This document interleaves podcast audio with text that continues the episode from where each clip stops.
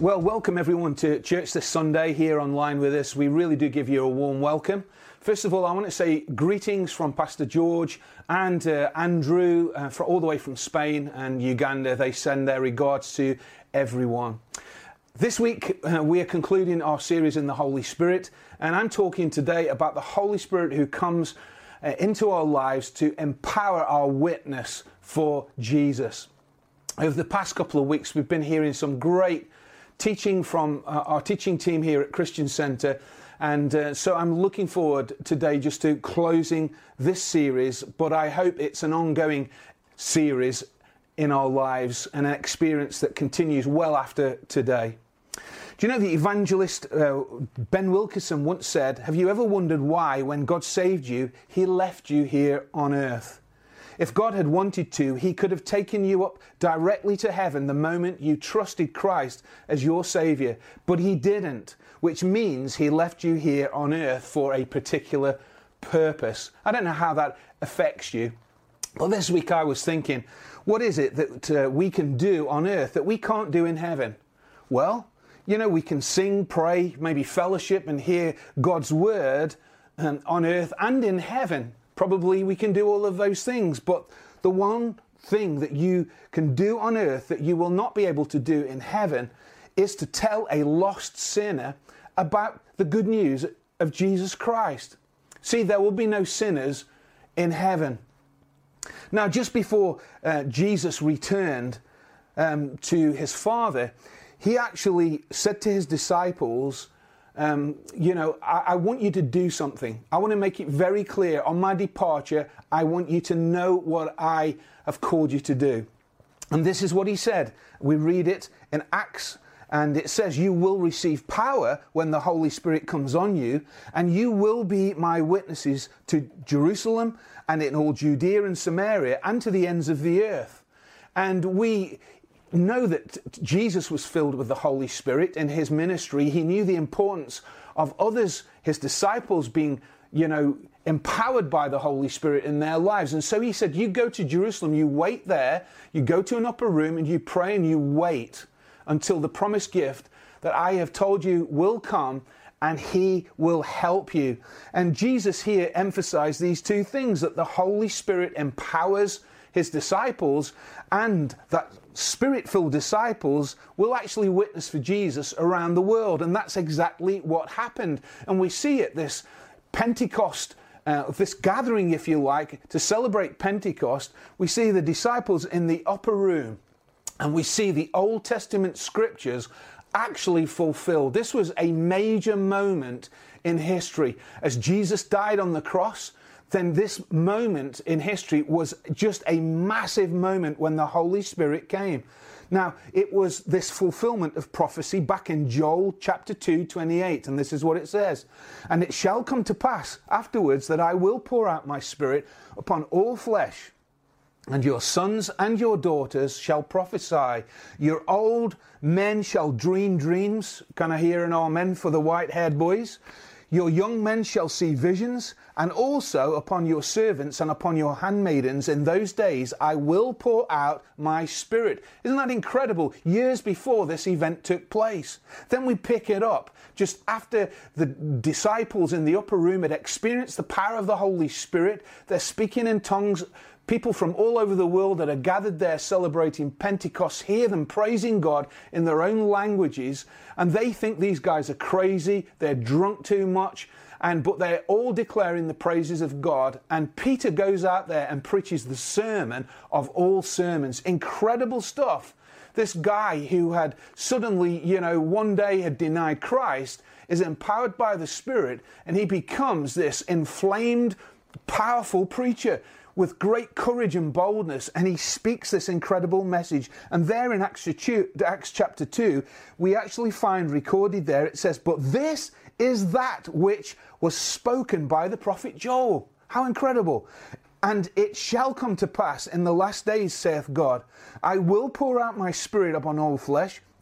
And your sons and daughters shall prophesy, and the young men shall see visions, and your old men shall dream dreams. And on my servant and on your handmaidens I will pour out my spirit in those days, and they shall prophesy. Incredible truth. This, this moment of reality as this scripture is fulfilled.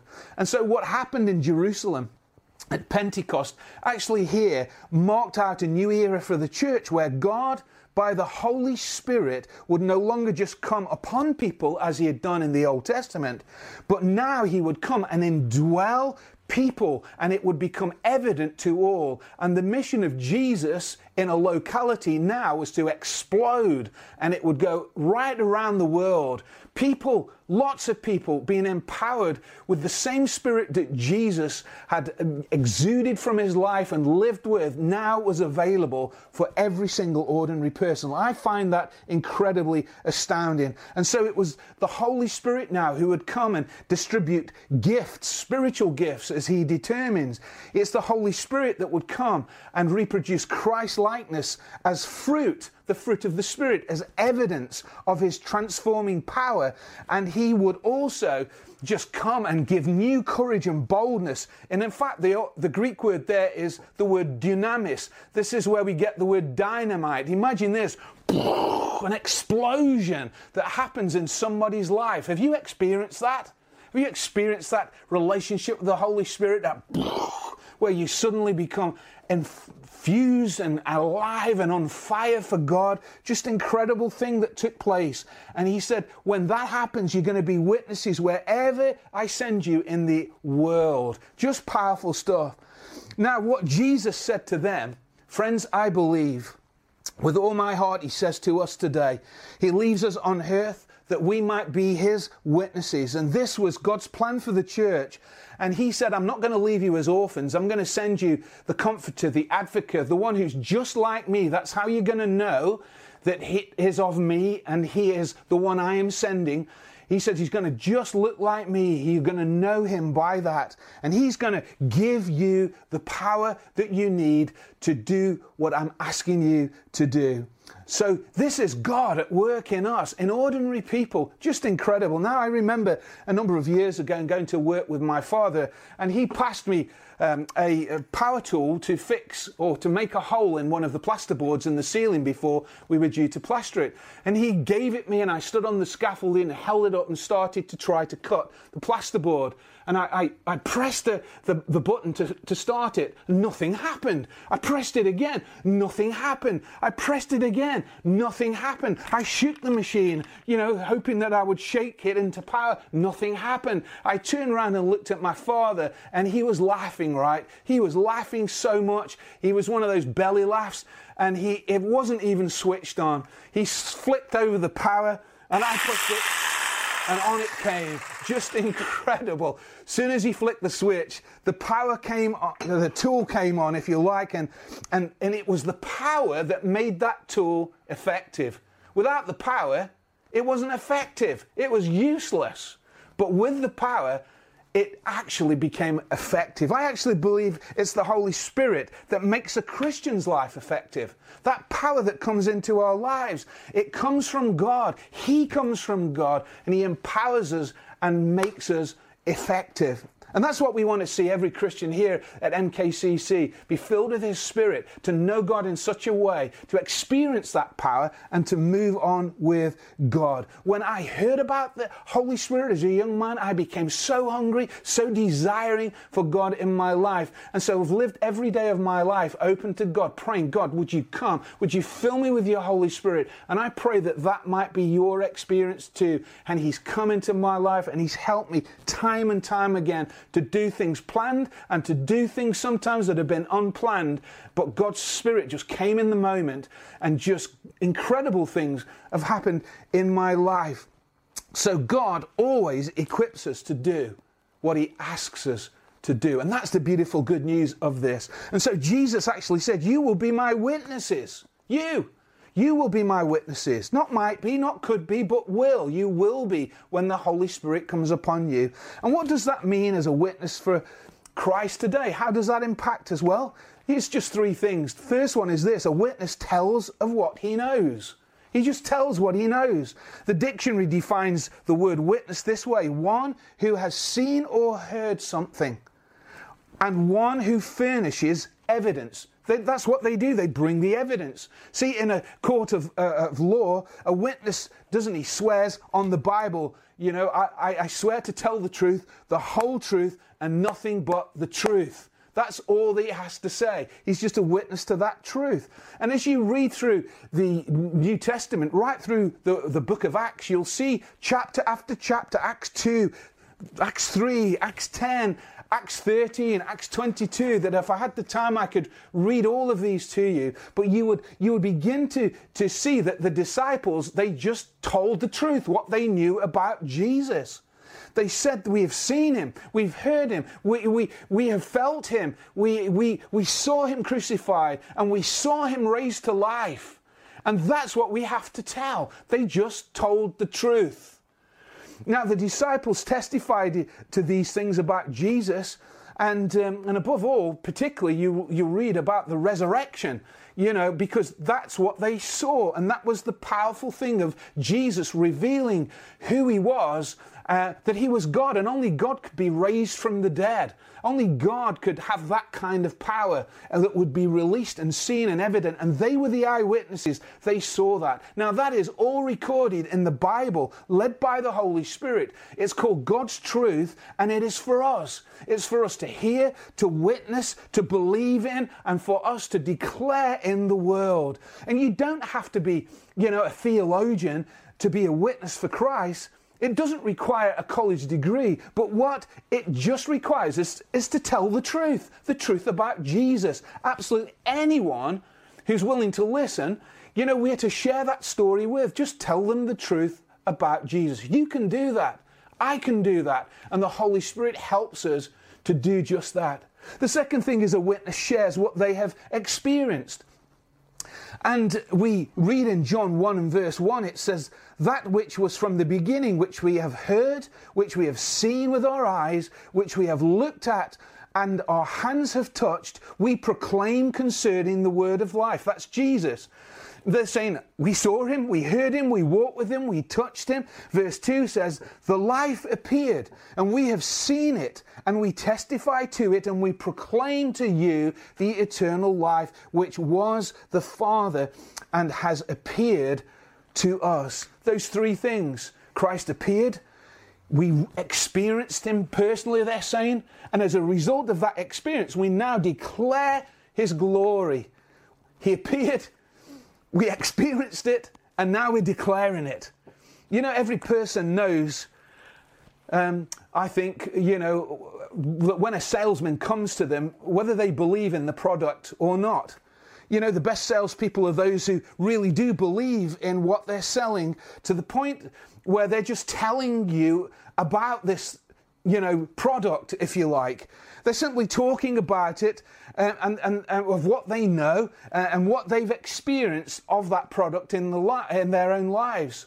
And those types of people are the best salesmen. I remember a BMW salesman, you know, some years back, um, talking uh, about this car, and he was talking to me more about his own personal driving experience. At the time he, he, was an older guy and he talked about you know his experience driving the car and how it was in the perfect driving position how how it had all the controls were easily at hand you know how how it just responded as he drove the car. You would think it was the best car on the road and to him it was it really was. And I thought about that. It's incredible the way he, he talked about that car. And so trick, trying to trick him up, I asked him, you know, what car do you drive then? Because I thought that would be good to answer if he believed in this BMW so much. And of course he said, I, no question, Mr. Sherritt, it is a BMW 3 Series that I drive, and explained that he'd been saving up for this car because, you know, it's a car that he must have because of the driving experience that I have. That was quite powerful. It made me think this week about how we share the gospel and what a difference, doesn't it? It makes when somebody's passionate, when they're talking about Jesus from the depth of their experience, what he means to us, and it becomes evident and it becomes noticeable when we share it in such a way. That, my friends, is the best way of witnessing. And if you know Jesus and you've experienced Him, you can talk about all that He's done in your life. You can share about how He's changed your life, how He guides you day to day. You can talk about how God gives you strength to face your own trials. You can talk about how God gives you the courage to conquer every one of your fears. You can tell them how you met Jesus. You can talk about the difference that He's made in your life. See, your own experience is the greatest testimony that you could ever have because you know it's true. You've experienced that, and therefore it's more convincing to other people, right? It really is. You know, I just want to encourage you to remember here as well that you can't convert, you cannot, sorry, convert your friends to Christ. You can only tell them your story. You can only tell them what you've experienced. You can only tell them what you know. It is God the Holy Spirit who converts people. So let me set some of you free today by that. It's God the Holy Spirit who convicts and converts people. Your job is to tell the story. And the third thing I want to just say today is a witness remains loyal to the end. Loyal to the end. You know, in Greek, the word witness is martyrs, in which we get that English word martyr actually from. It means being loyal to Jesus no matter what the cost and speaking up for him even when others oppose you. Standing up for Jesus. This is seen right throughout the Old Testament, uh, sorry, the New Testament, and it's also seen right throughout church history too, where persecution and even people gave their lives. In fact, right through the early church, and even as I've said through history, we actually people see people who love Jesus choosing death rather than denying the name of Jesus Christ as their Lord and Savior. Now, in today's world, you know, I don't think any of us may be having to give our lives for the gospel in such a way, not at the moment anyway. But maybe you know, it kind of led me to think about another question. If I don't have to give my life and, and, and die for Jesus, what about giving my life to live for Jesus? To give Him absolutely everything, to be full of His Spirit and live for Him. You know, and witnessing, I've heard so many people, some say I'm struggling with this, I don't know what to say, I'm a little bit fearful, I don't know, you know, enough about the Bible, I, am well, I'm going to make a mistake, I don't know it's going to work in my life. Doesn't the list go on and on? You could probably add a few yourself. Well, listen, my friend, nobody knows enough of the Bible. Really? You know, keep reading it and keep growing and keep learning. But while you're doing that, just tell, you know, tell what you know. Just, just tell what you know and leave the results to God. And don't ever give up on the gospel because you think it won't work in somebody's life. You know, Jesus promised that the Holy Spirit would work through your testimony, through your witness. So let's believe him. Let's trust him. It's not your strength, your power, or your ability, but it's all about God the Holy Spirit, his strength, his power, and his ability at work in and through you. Don't you find it, like me, just incredible that the Holy Spirit wants to speak through you? To fulfill his mission, to be a part of what he's doing. I say, what a privilege. What a privilege you and I have. That's right. What a privilege. As I conclude this morning, I just want to encourage us all to remember again how Jesus said, You will be my witnesses. You will be my witnesses. That's the job description for every Christian. You will be my witnesses. What does it mean to be a, a, witness for Christ today? Well, we've already said a witness tells what he knows, a witness shares what we've experienced, and a witness remains loyal right to the end. See, God has placed His power in you and I to be His witnesses at any moment. Wow, at any moment. That's the wonderful journey, the mystery you know, the excitement of being a part of this life with God, that He could work at any moment through you. So I want to encourage you all to be open to the work of the Holy Spirit. I want to encourage you to be open to the ministry of His Spirit. I want to encourage you to be filled with the power of the Holy Spirit in your life. Be open to Him. Be hungry for Him. Be fully surrendered to Him. Do you want that? Then I want to pray a simple prayer this morning and make that your prayer. Just say, as you wait on Him right now, Lord, I'm open to you. Come, Holy Spirit, baptize me, saturate me, drench me, fill me. May the character of Christ be formed in me. I'm available to be used by you as a channel for your gifts to bring glory to your name alone. Here I am. I'm wholly available to you for the rest of my life. Amen. Now, I just want to say, as I just wrap up today, why not pray that God would use you to be a witness for somebody today? And why not, when you feel that prompting, follow up and speak up, share your faith? Hey, if you've not done our growth track, I want to encourage many of you are on that journey not to stall, not to stop, but to continue to do the mission course because there's lots of practical helps and advice that will be really helpful to you.